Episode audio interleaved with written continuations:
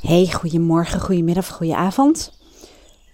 We denken heel vaak bij belemmerende of beperkende overtuigingen dat dat overtuigingen zijn zoals ik ben niet goed genoeg, ik verdien dit niet, ehm, ik ben niet mooi genoeg, ik ben niet slim genoeg, uh, dat soort zaken.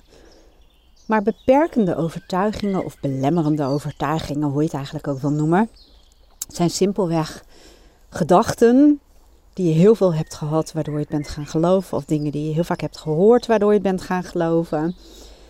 En uh, ze kunnen ogenschijnlijk ook heel praktisch van aard zijn. En je toch tegenhouden. En hoe kom je nou erachter wat je beperkende of belemmerende overtuigingen zijn? Of wat überhaupt overtuigingen zijn? Dat kan op veel verschillende manieren. En ik ga er in deze podcast uh, eigenlijk maar één geven. En dat is bewustzijn.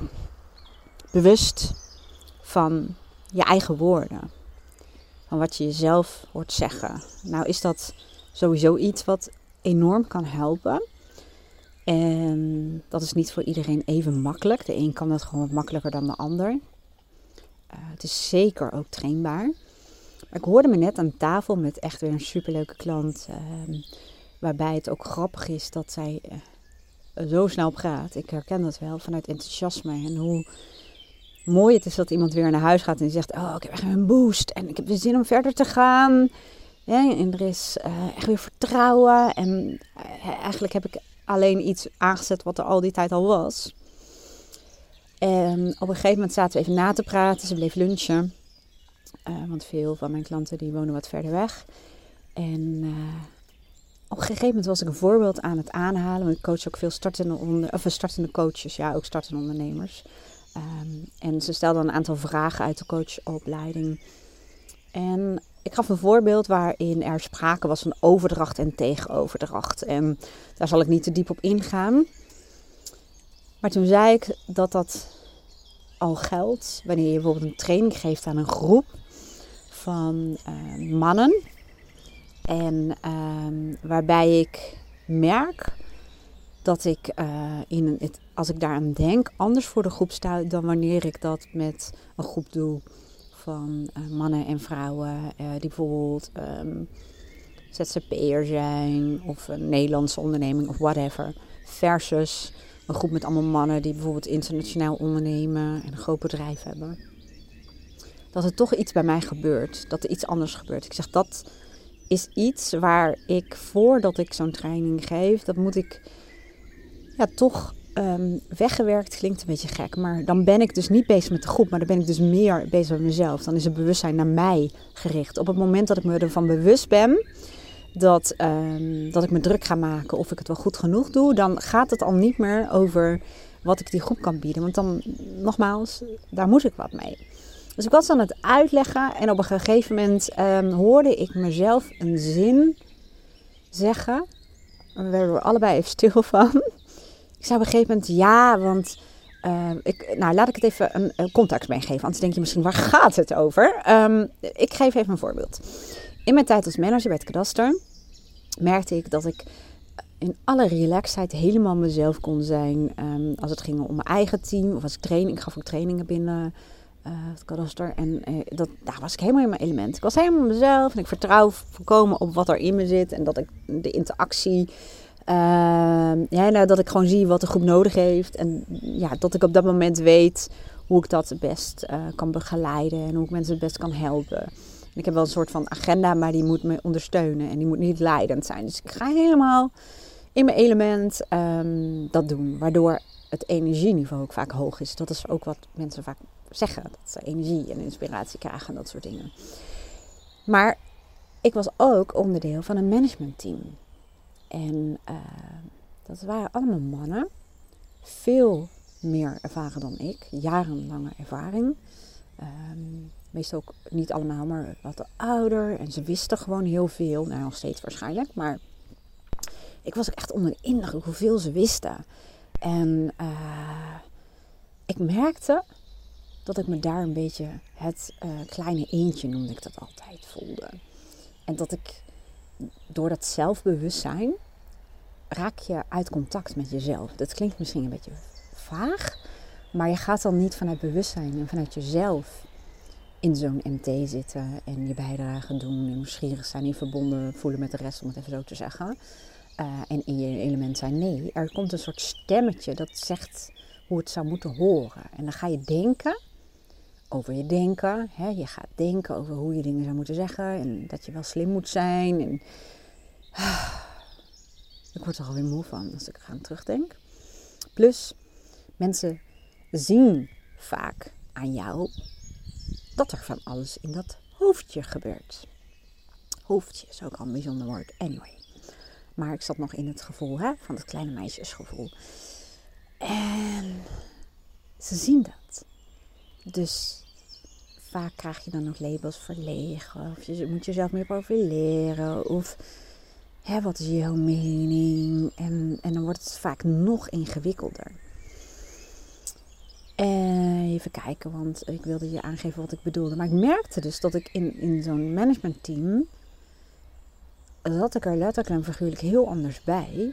Bijna stijver ook dan wanneer ik voor een groep stond. Mijn eigen team of een ander team of een training. Of we hadden ook heel veel management, uh, development uh, trainingen, ontwikkelprogramma's en coaching. En daar voelde ik me altijd helemaal in mijn element. Maar het managementteam vond ik toch wel spannend. En had ik dus eigenlijk allemaal oordelen over mezelf en, normen waar ik me aan moest houden. En dan wordt het gewoon echt ingewikkeld om jezelf te zijn.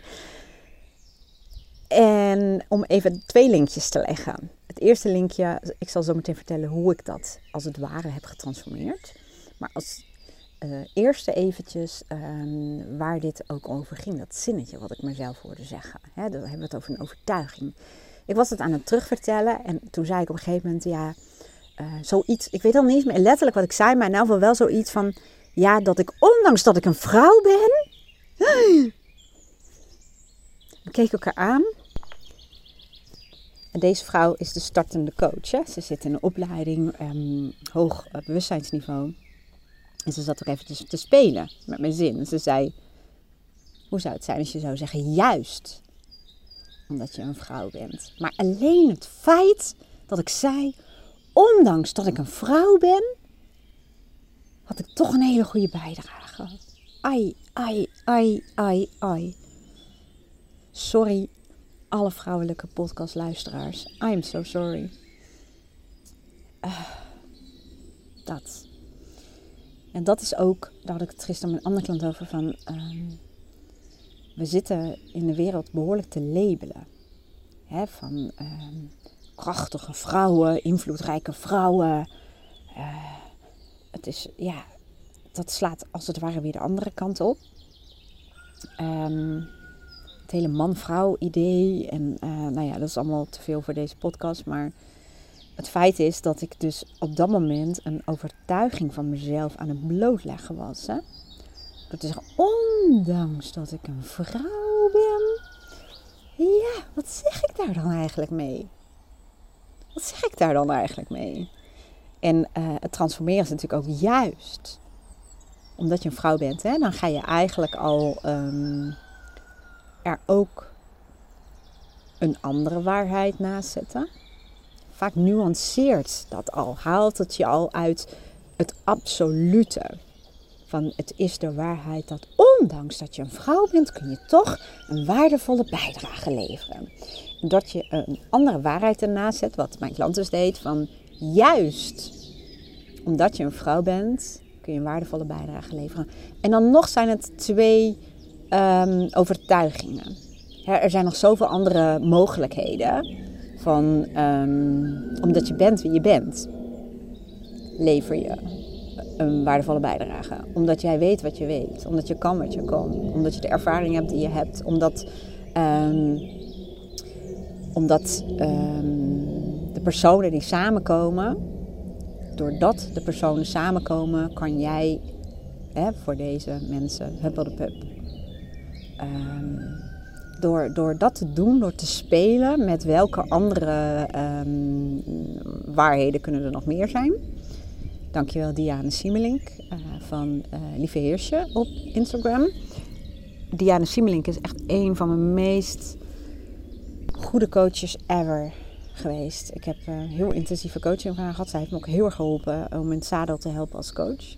Zij is geweldig met woorden en dat doet ze nog steeds. Op Instagram, lieve heersje, absoluut aanraden. Zij kan magie uh, verrichten met woorden. Zij is echt degene die bij mij uh, geleerd heeft om naar woorden te kijken en um, om te reflecteren op je taal. De taal, de woorden die je kiest, kunnen echt een enorm verschil maken. En dan komen we toch ook weer uit bij overtuigingen. Overtuigingen die je hebt, die bestaan uit uh, gevoelens, um, uit beelden en gedachten. Maar in principe, als je naar de, de kern gaat, dan, dan, dan zijn het uh, woorden. En um, ja, het is niet 100% helemaal waar, maar uh, vaak wel. Nu ga ik misschien even wat abstract worden, maar um, laat ik even op de weg blijven die ik ingeslagen heb. ingeslagen ben maar woorden. Woorden, de overtuigingen dat ondanks dat ik een vrouw ben, als je dus gaat zoeken naar wat voor overtuigingen liggen daar aan ten grondslag. Nou, misschien wel dat je als vrouw um, minder waardevol bent of zo in zakelijke context. Hè? Ik noem maar wat. Dit, dit, is, dit is ook even nadenken hoor. En um, ik, zit, ik merk, dat kan ik niet in de podcast doen, maar er gebeurt van alles in mijn hoofd nu. Want alleen al dit bewustzijnsproces, dan, oh man, dan gaan er heel veel kwartjes vallen. En dan ga je dingen heel erg goed ook uh, snappen. En um, ja, nu ben ik zelf even de war, omdat ik merk dat er gebeurt iets bij mij. Nou, zo zie je hoe dat gaat, hè. Maar om even terug te komen op die overtuigingen en de woorden. Door alleen al wat te spelen met woorden. Ik ben zelf niet zo'n fan van om er dan om het helemaal om te gaan buigen. Um, behalve als je hem voelt. Maar om gewoon een beetje te tweaken. En een beetje te gaan spelen met de woorden. Uh, dat kan al heel erg helpen. En ik zoek even een ander voorbeeld om even de woorden. Oké. Diana Simlink. Zij een coaching tegen mij. Toen was ik, um, had ik een vraagstelling en die bracht ik in bij haar. En toen zei ik, wat ik toen heel vaak zei. Ik sta op een kruispunt. Zo zei ik het ook niet, maar ik maak het nu een beetje belachelijk. Maar ik hoor mezelf dat nog zeggen en ik zie ons nog staan in de kamer. Oké, zei ze, je staat dus op een kruispunt. Ze zegt dat is dus um, de taal die jij gebruikt en die uh, jouw brein. Natuurlijk kun je zeggen, ja, maar jouw brein doet dat toch ook? Ja, dat klopt. Maar het is vaak onbewust. Maar uh, jouw brein gelooft dat je op een kruispunt staat. En ja, het ging nog doorgaan, wat is dat dan voor kruispunt? Ja, een kruispunt met allemaal keuzes. Ja, dus dat is logisch dat je dan stilstaat en niet verder komt. Want ja, hoe weet je nou wat een goede keuze is?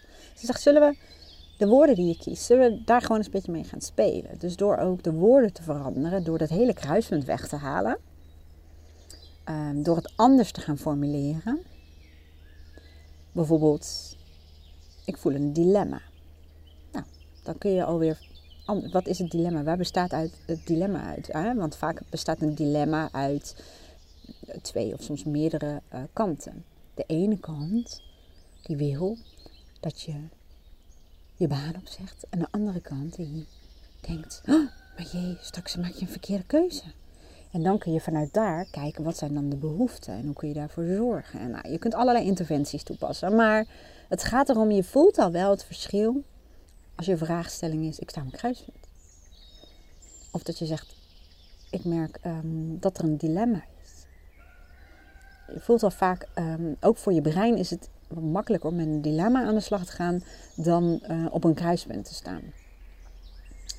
Um, ook door bijvoorbeeld, mijn overtuiging was, en die is niet zoals ik hem nu zeg, omdat, omdat ik weet het al niet eens meer, omdat het wel eentje is die, eh, waar ik uh, wat mee heb gedaan. Maar bijvoorbeeld, ik ben maar een meisje. Dat was ooit mijn overtuiging. Volgens mij dat de zin iets anders in elkaar, maakt niet uit. Ik ben maar een meisje.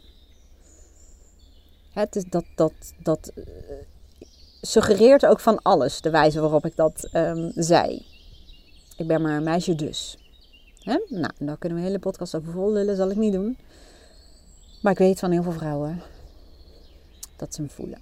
En um, ook, en soms, soms juist, vrouwen die in hele hoge posities uh, uh, zitten als het gaat om werk of ondernemen. Is ook een mooi boek over, syndrome, ik weet niet of je dat kent. Um, Fuck de onzekerheid heet dat. Ik heb les, bij het klas hebben wij lessen van haar gehad. Ik ben alleen even naam kwijt. Maar goed, um, daar ging ik niet over. Ik ben maar een meisje dus. Door, um, door met je woorden te spelen. Door bijvoorbeeld het woordje maar eruit te halen. Ik ben een meisje. En dan kun je ook kijken, meisje. Mm, nee, ik ben een vrouw. Ik ben een volwassen vrouw. Ik ben een vrouw. Door met woorden te spelen en meer naar de feiten te kijken. En door daarmee te spelen zul je al merken dat er, ja nou, nou klink ik wel heel metaforisch, maar dan zit er al wat beweging in je overtuiging. en dan zou je kunnen zeggen, oké, ik ben dus een vrouw en er zijn ook mannen. het klinkt raar, hè? Maar toch, um, je gaat er wat feitelijker naar kijken. Want eigenlijk wat je aan het doen was, wat ik aan het doen was, ik koppelde, ik had associaties bij um, het feit dat ik een vrouw ben.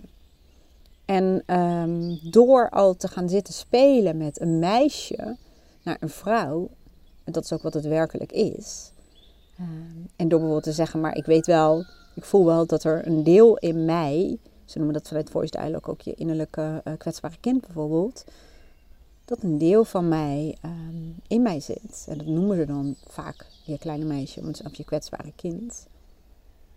En door daar, ik, ik weet van het Voice Dialogue dat dat deel, wat we allemaal in ons hebben, of je nou een, jongen of een meisje of een man of een vrouw bent, we hebben allemaal een innerlijk kwetsbaar kind in ons, volgens de psychologie van uh, Voice Dialogue.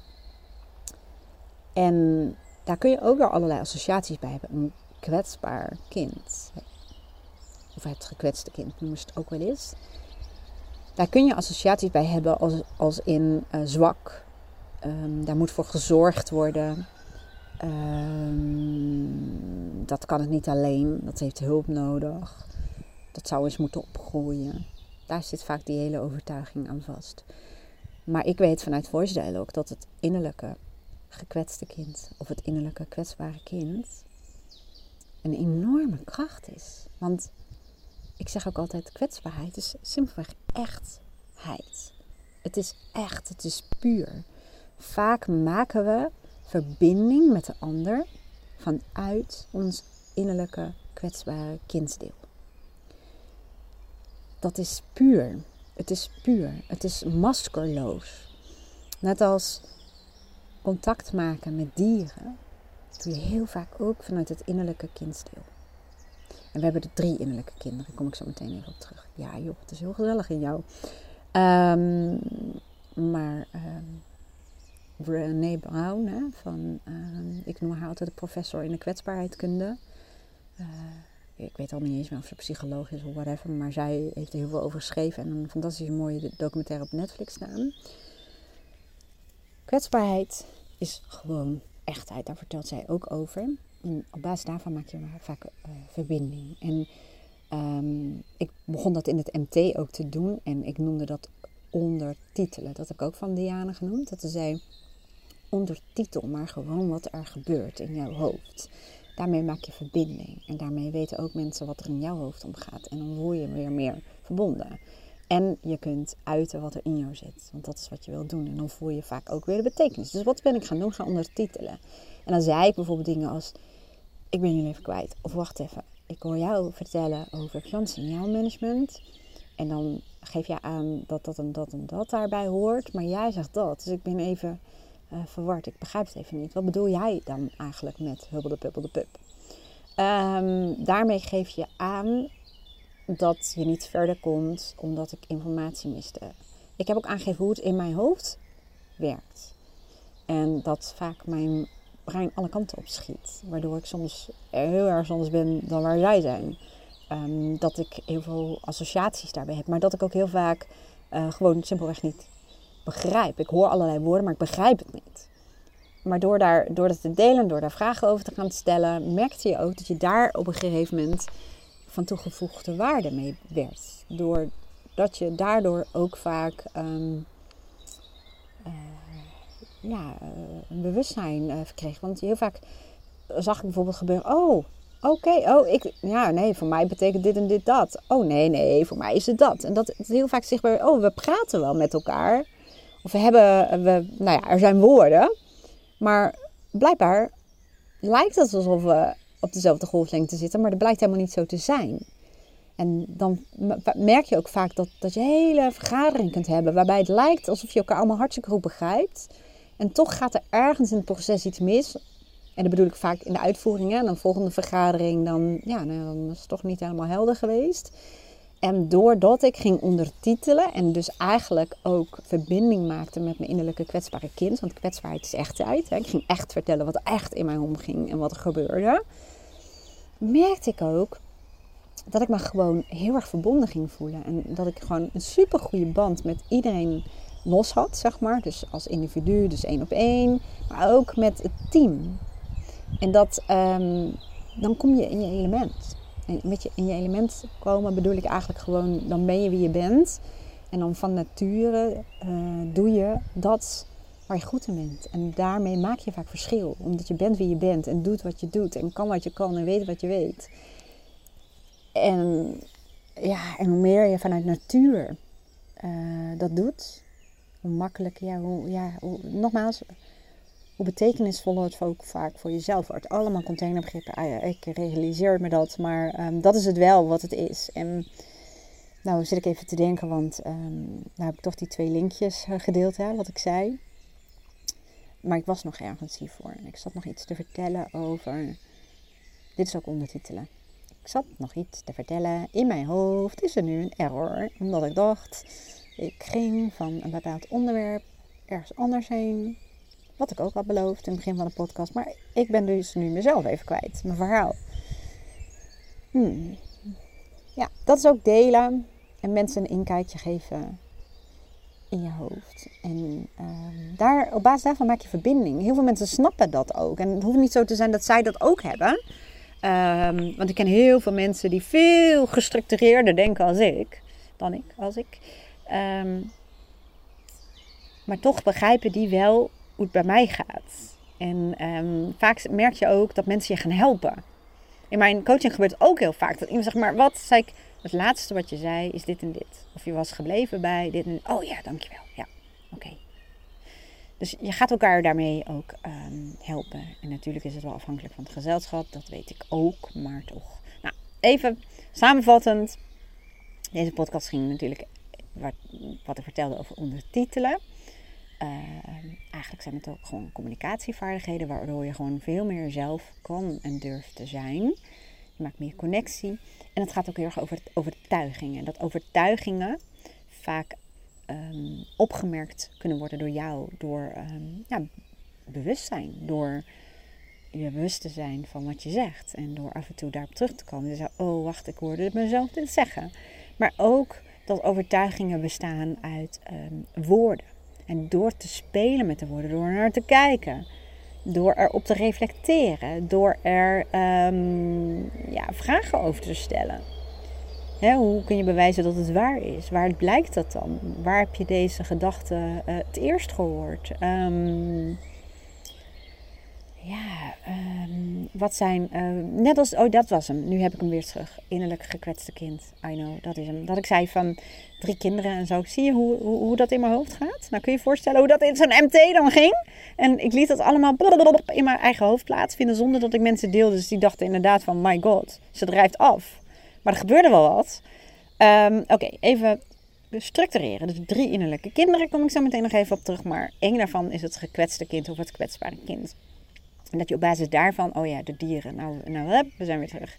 Um, de dieren en kindjes. Um, vaak mensen die een goed contact hebben met hun innerlijke kind. En nogmaals, er zijn drie, kom ik zo terug. Heel vaak zie je dat kleine kinderen en dieren heel vaak een soort aantrekkingskracht naar jou voelen. En dat contact, dat vindt dus plaats op innerlijk kindsniveau. Er zijn namelijk ook heel veel volwassenen, dat was echt een van de eerste dingen in mijn opleiding, hoe noemen ze dat al? Um, alwetendheid of zo. Maar in elk geval, die voelen zich gewoon de ouder en die weten het allemaal beter. Maar daardoor maak je op inhoud een soort van contact, maar je maakt geen contact. Je maakt, je maakt geen contact. Echt contact maak je als je ook in staat bent om contact te maken met je eigen innerlijke kind. En daarnaast kan natuurlijk gewoon de ouder staan die zorgt voor het kind. Maar ehm, soms lukt het niet om vanuit um, je ouderrelatie contact te maken met een kind wat bijvoorbeeld pijn heeft of wat zich niet begrepen voelt. En dat geldt ook met dieren, daar merk je het eigenlijk ook. Nou, ik ga nog even verder uh, over die drie innerlijke kinderen. En dan uh, refereer ik aan uh, Voice Dialogue, hè, de, de, psychologie van Voice Dialogue. Bij Voice Dialogue zeggen ze, je hebt drie innerlijke kinderen. Het is dus ook niet het doel dat die innerlijke kinderen opgroeien. Want dat is vaak wat we denken. Of dat we er overheen moeten komen. Of dat de schade opgelost moet worden. Nee, we beginnen bij het innerlijke gekwetste of innerlijke kwetsbare kind. Ik zag heel vaak daar, dat is het deel van jou waar ook pijn en trauma, verdriet, schaamte, afwijzing heel vaak aan verbonden is. Het is echtheid. Het is eigenlijk de reden waarom al die delen in onszelf ontstaan zijn. Die zijn allemaal ontstaan als een soort psychische bodyguards om dat kwetsbare kindsdeel te beschermen. En dat is ook maar goed ook. Want als wij als baby um, ja, zomaar de wereld in zouden hobbelen met onze blote billetjes en, uh, en niemand zou voor ons zorgen, dat wordt hem niet. Hè? Dus die um, maskers, noem ik het dan ook maar even, die psychische bodyguards, die zijn ontstaan om dat innerlijke kindstil te beschermen. En dat gaat al heel vroeg. Bijvoorbeeld een babytje die merkt dat als het lacht, dat het geknuffeld wordt. Dat is al het ontstaan van een psychische bodyguard. Nou, dit gaat nog even heel diep, dus dat zal ik heel erg overslaan. Maar um, het hele circus, zeg ik altijd van al die kanten, is om onze kwetsbaarheid te beschermen. Dus ons gekwetste kind, om het zo te zeggen. Daarom, um, we hebben psychische uh, bodyguards en maskers, maar natuurlijk ook uiterlijke bodyguards of uh, maskers. Hè? Onze kleding is ook vaak ja, context uh, afhankelijk. Ik heb nu bijvoorbeeld een, een, een blazer aan en ik draag vaak hakken tijdens mijn werk. En privé draag ik vaak gimpen of ik uh, slenter rond in mijn joggingbroek, soms met regelaars. Het ziet er niet uit, maar het is dus contextafhankelijk. Als ik in mijn regelaars met een joggingbroek met allemaal kattenharen erop in mijn praktijk iemand gaat zitten coachen, ja, ja het vergt waarschijnlijk even wat uitleg. Um, dus het kan ook zeker wel functioneel zijn, maar ook uh, dat we ons opmaken. Hè? Vrouwen niet allemaal, maar is ook een soort van masker. Um, ja, nou ja, kleding is los van het feit dat het gewoon vaak warmer is, maar is het ook een soort beschermlaag, om het even zo te zeggen. En dat hebben we psychisch ook. Maar laten we even naar het volgende innerlijke kind gaan. Dat is het speelse kind. Het speelse kind, ik zeg vaak, het speelse kind in mij um, wordt vaak getriggerd. En vaak ook geholpen door mijn rebelse kant. Dat is, dat is niet een kindsdeel hoor, maar dat is wel een kant die me vaak helpt om dat speelse kind in mij um, ruimte te geven. Het speelse kind in mij, wanneer je die ziet, als ik hier aan het slagballen ben, of we gaan wel eens in de tuin uh, golven. Ik zeg altijd golven, maar het is eigenlijk golven. Hè? Golven. Um, als ik, um, je hoort aan het rennen, aan het voetballen ben. Als ik gewoon lekker kinderachtig bezig ben, want dat kan ik namelijk heel erg goed. En als we in een speeltuin zijn, dan, dan moet ik schommelen of wipwappen of um, ja, dan komt dat innerlijke kind uh, naar boven. Het spelen, het, het, het, het, als, als we bijvoorbeeld een verjaardag hebben. Ik hou ervan om gewoon lekker buiten te zijn. Dat iedereen zijn ding doet. De een zit, die praat met elkaar. De ander is aan het voetballen. En meestal ben ik dan ook aan het voetballen. Ik ben in beweging. Als ik in beweging ben, zelfs als we wandelen, dan is het innerlijke speelse kind vaak mee.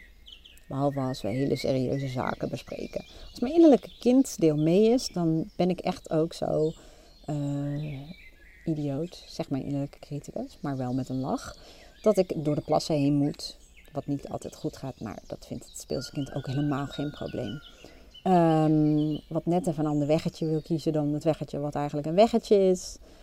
Uh, wat soms gaat zingen. Terwijl, terwijl, ja, ik zou niet zeggen dat ik nou uh, meteen uh, het Eurovisie Songfestival zou kunnen winnen. Ik denk dat heel Nederland van de kaart geveegd was als ik daar ga staan. Maar ik doe het dan wel. Dat doet mijn speeltekind, want die heeft daar een soort van scheid aan.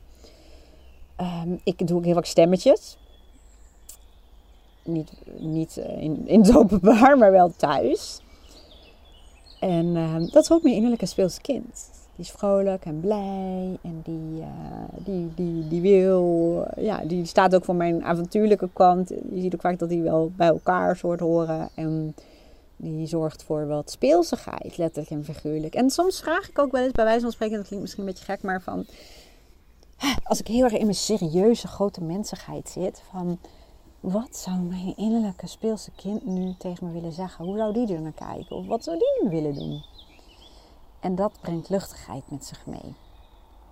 Dan hebben we ook nog het magische kind. Nou, die heb ik absoluut vol in mijn bus zitten. Uh, maar die wordt soms ook aan de kant geduwd hoor, door um, het, serieuze, uh, de serieuze kant, de pusher. Um, de verantwoordelijke kanten, de realistische kanten. Nou, noem het allemaal maar op. Niet kanten, maar realistische kanten. Nou, de, dat.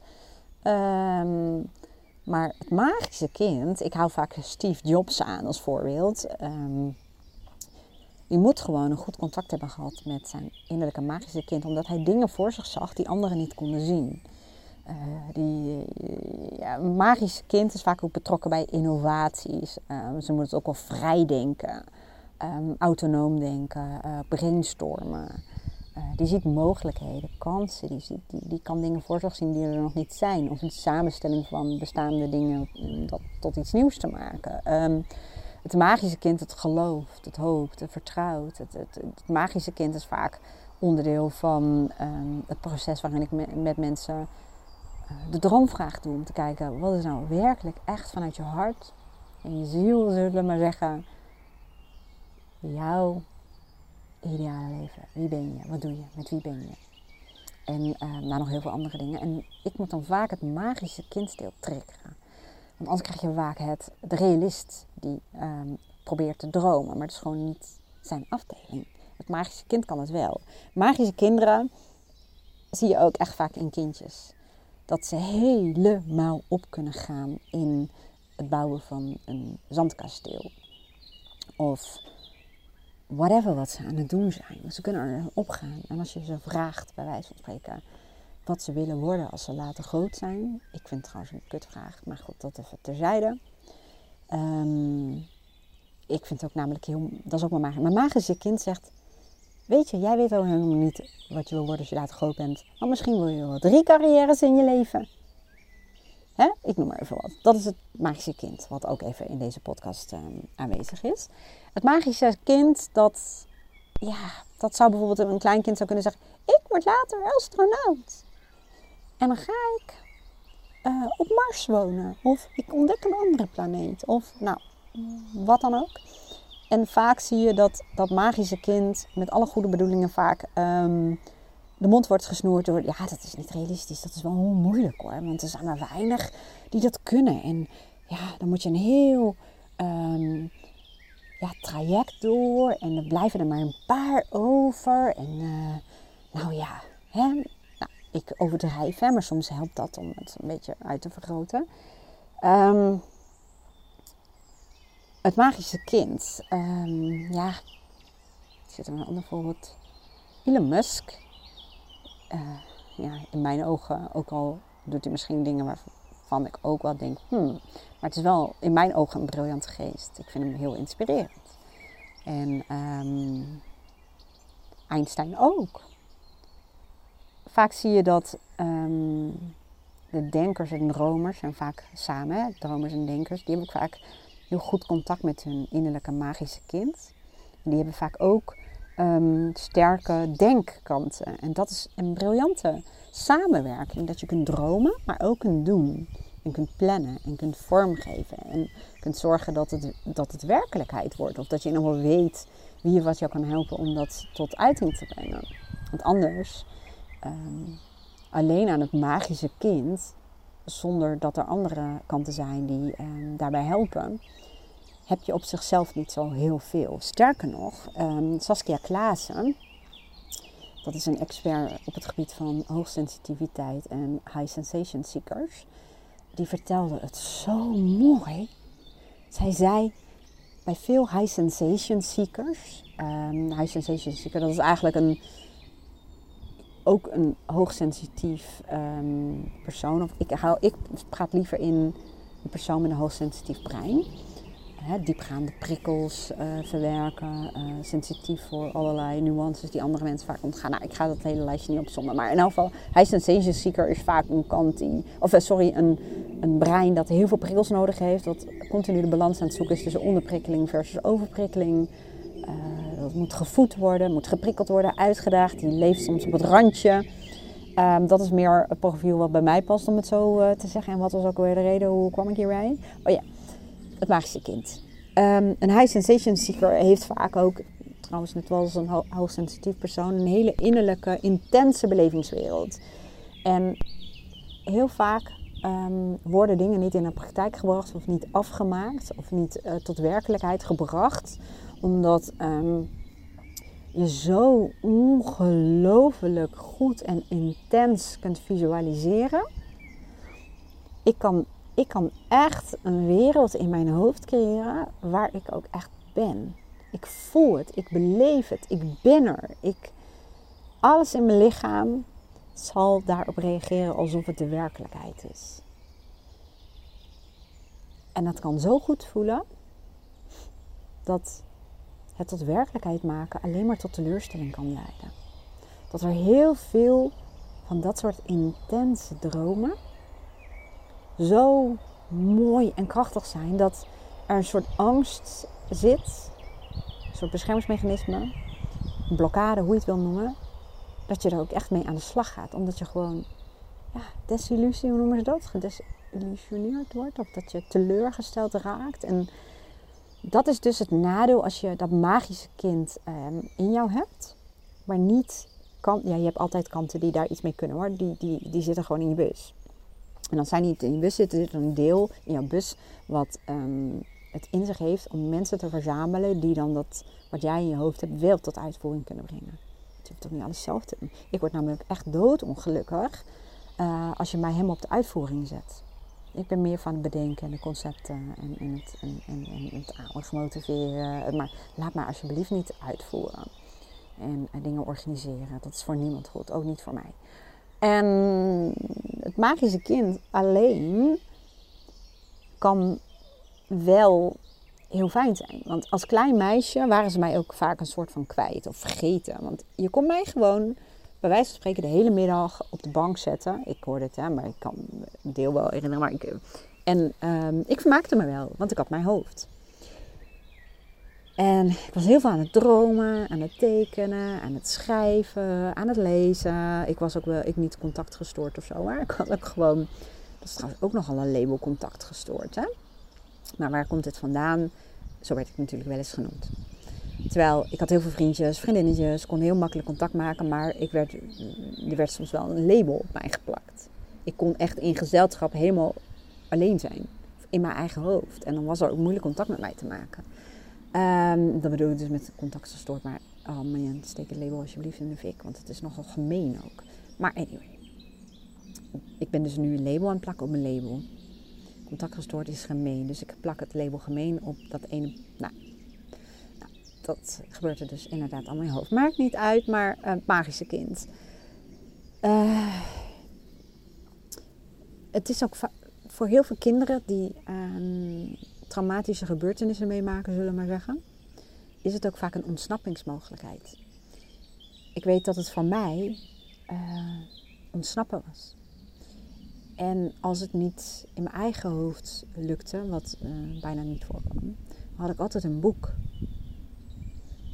een boek wat ik ging lezen, waardoor ik op avontuur ging en waardoor ik ergens anders was. En, uh, en zo zie je dat het echt een geweldig iets is om te hebben, maar dat je jezelf daarmee als het ware ook kunt afsluiten van de echte werkelijkheid. En daarmee ook niet um, als het goed leert omgaan met wat er zich op dat moment aandient. Omdat het door kan slaan naar vluchtgedrag. En daarom is het vaak helpend als je dat magische innerlijke kind echt ruimte geeft. Dat je kijkt welke andere kanten kunnen helpen om dat wat daar ontstaat, om dat wat je kan, om dat wat je voor je kunt zien. Om te kijken wat daarvan eh, de moeite waard is om tot werkelijkheid te brengen. En dat is ook wat ik veel faciliteer in mijn praktijk. Omdat uh, er wel meer van die uh, hoofden bij mij op de stoel zitten. Hoofden waar heel veel gedacht wordt en hoofden waar ook heel veel gedroomd wordt. En dat gaat ook weer vaak tussen het samenwerken uh, tussen ja, hoofd, hart en buik. Er worden ook allemaal betekenissen toegekend. Maar wat je vaak ziet, dat we qua psychische bodyguards een hoofd bijvoorbeeld heel erg de regie, de hoofdregie kan krijgen.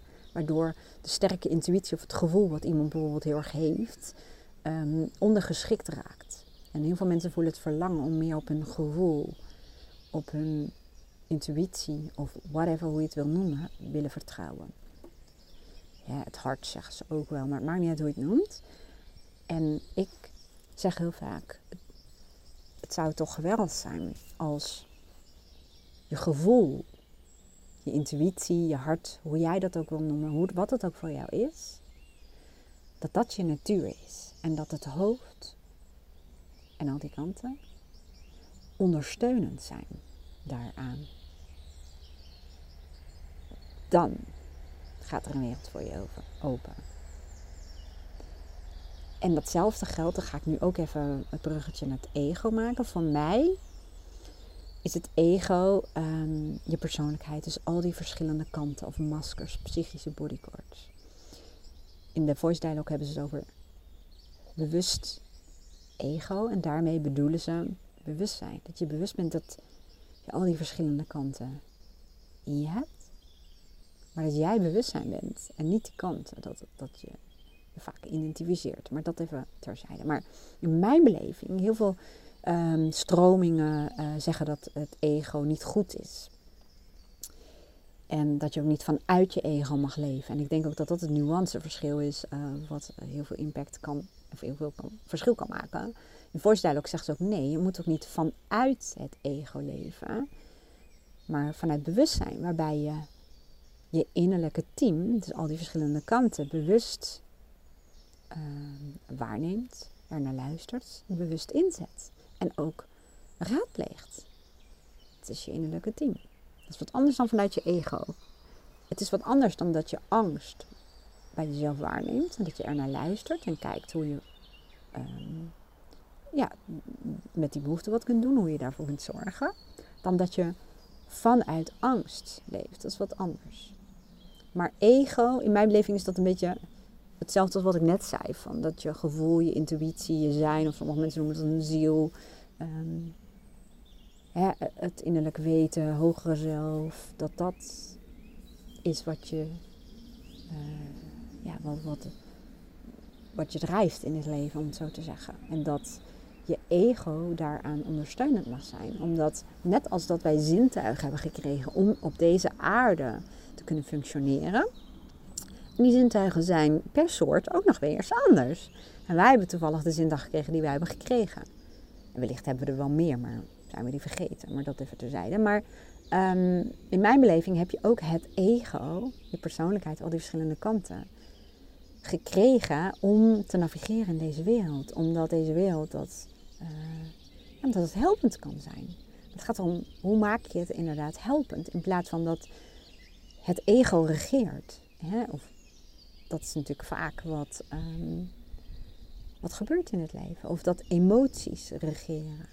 Dat, dat is ook weer, emoties heb je.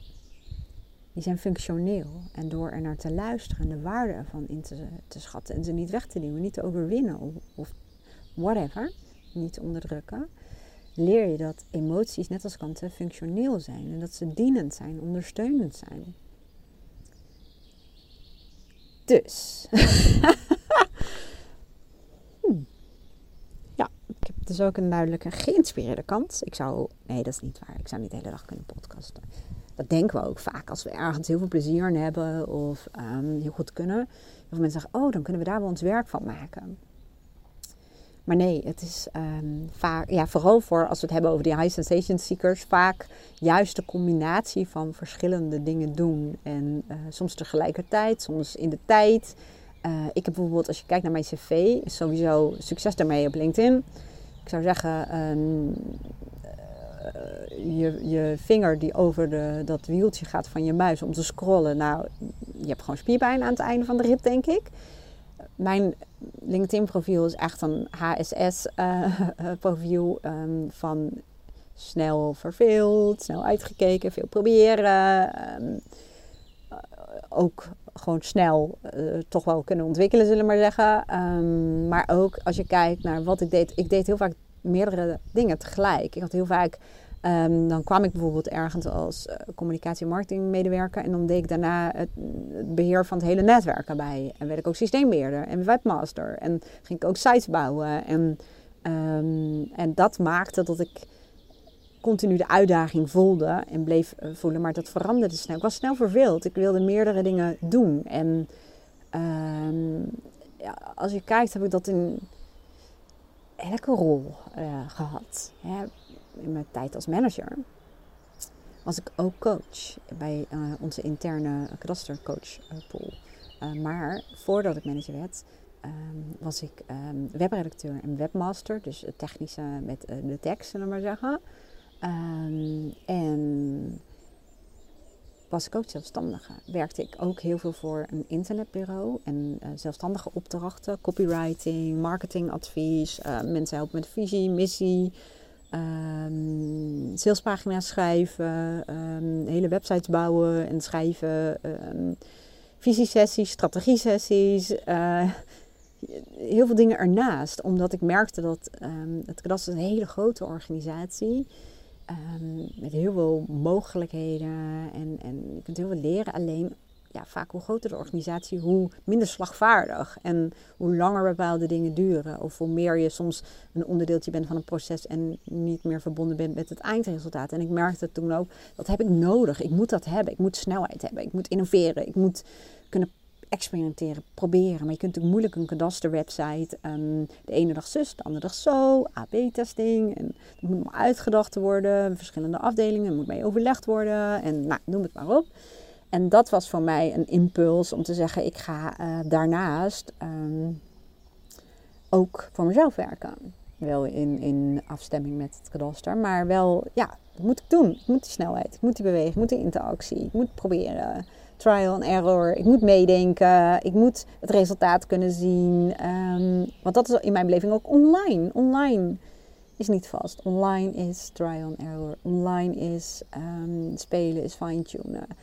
En uh, dat zie je vaak ook in high sensation seekers. Dat uh, ja, die uitdaging, die mentale uitdaging, die beweging, verschillende dingen, um, dat dat ergens samen moet komen.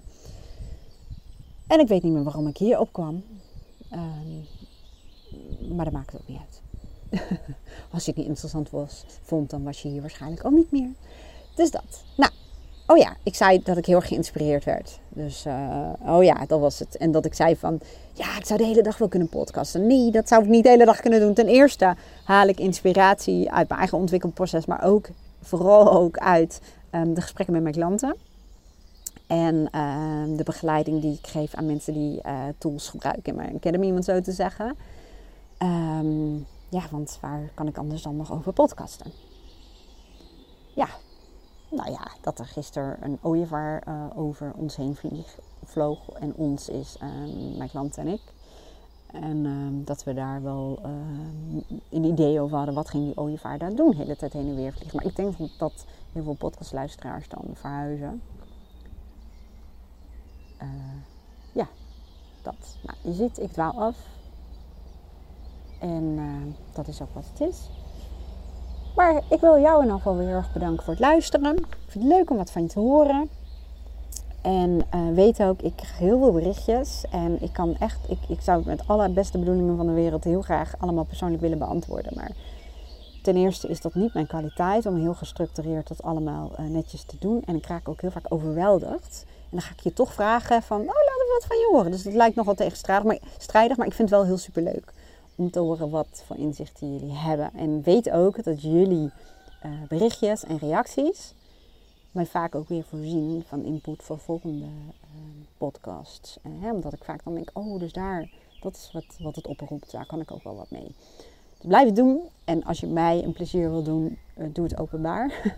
en daarmee bedoel ik niet het hele verhaal wat je soms aan mij meegeeft, maar Um, laat eens een review achter op Spotify of iTunes of uh, Google. Uh, kun je ook reviews geven. Dat helpt mij, omdat um, dat waarschijnlijk echt wel een ego-dingetje is. Dat realiseer ik me heel erg. Maar ik vind het nogal kicken als ik Chargeable um, uh, open en zie dat ik weer op een hoge positie beland ben in de Nederlandse top zoveel. Um, dat is mijn ego, die vindt dat gewoon echt enorm kicken. En die kijkt naar die grafietjes en die vindt het gewoon erg cool. Um, maar ook weet ik gewoon daardoor, um, ja, krijg je natuurlijk steeds groter bereik. Er zijn er steeds meer mensen die jouw podcast gaan vinden en die daarmee geholpen zijn. Dus, nou ja, dat. En, maar dat kan ik niet alleen, daar heb ik jullie voor nodig. Het helpt al dat jullie mijn podcast luisteren, want dat zien ze natuurlijk ook in de statistieken. Het helpt ook als jullie uh, de moeite willen nemen om bijvoorbeeld even een aantal sterretjes aan te tikken die jij mijn podcast waard vindt. Of dat nou een 1 is of een 5 is. Um, en um, misschien even aan te geven wat voor inzichten je krijgt en uh, wat je hebt aan mijn podcast. Dus als je dat wil doen, dank je wel daarvoor.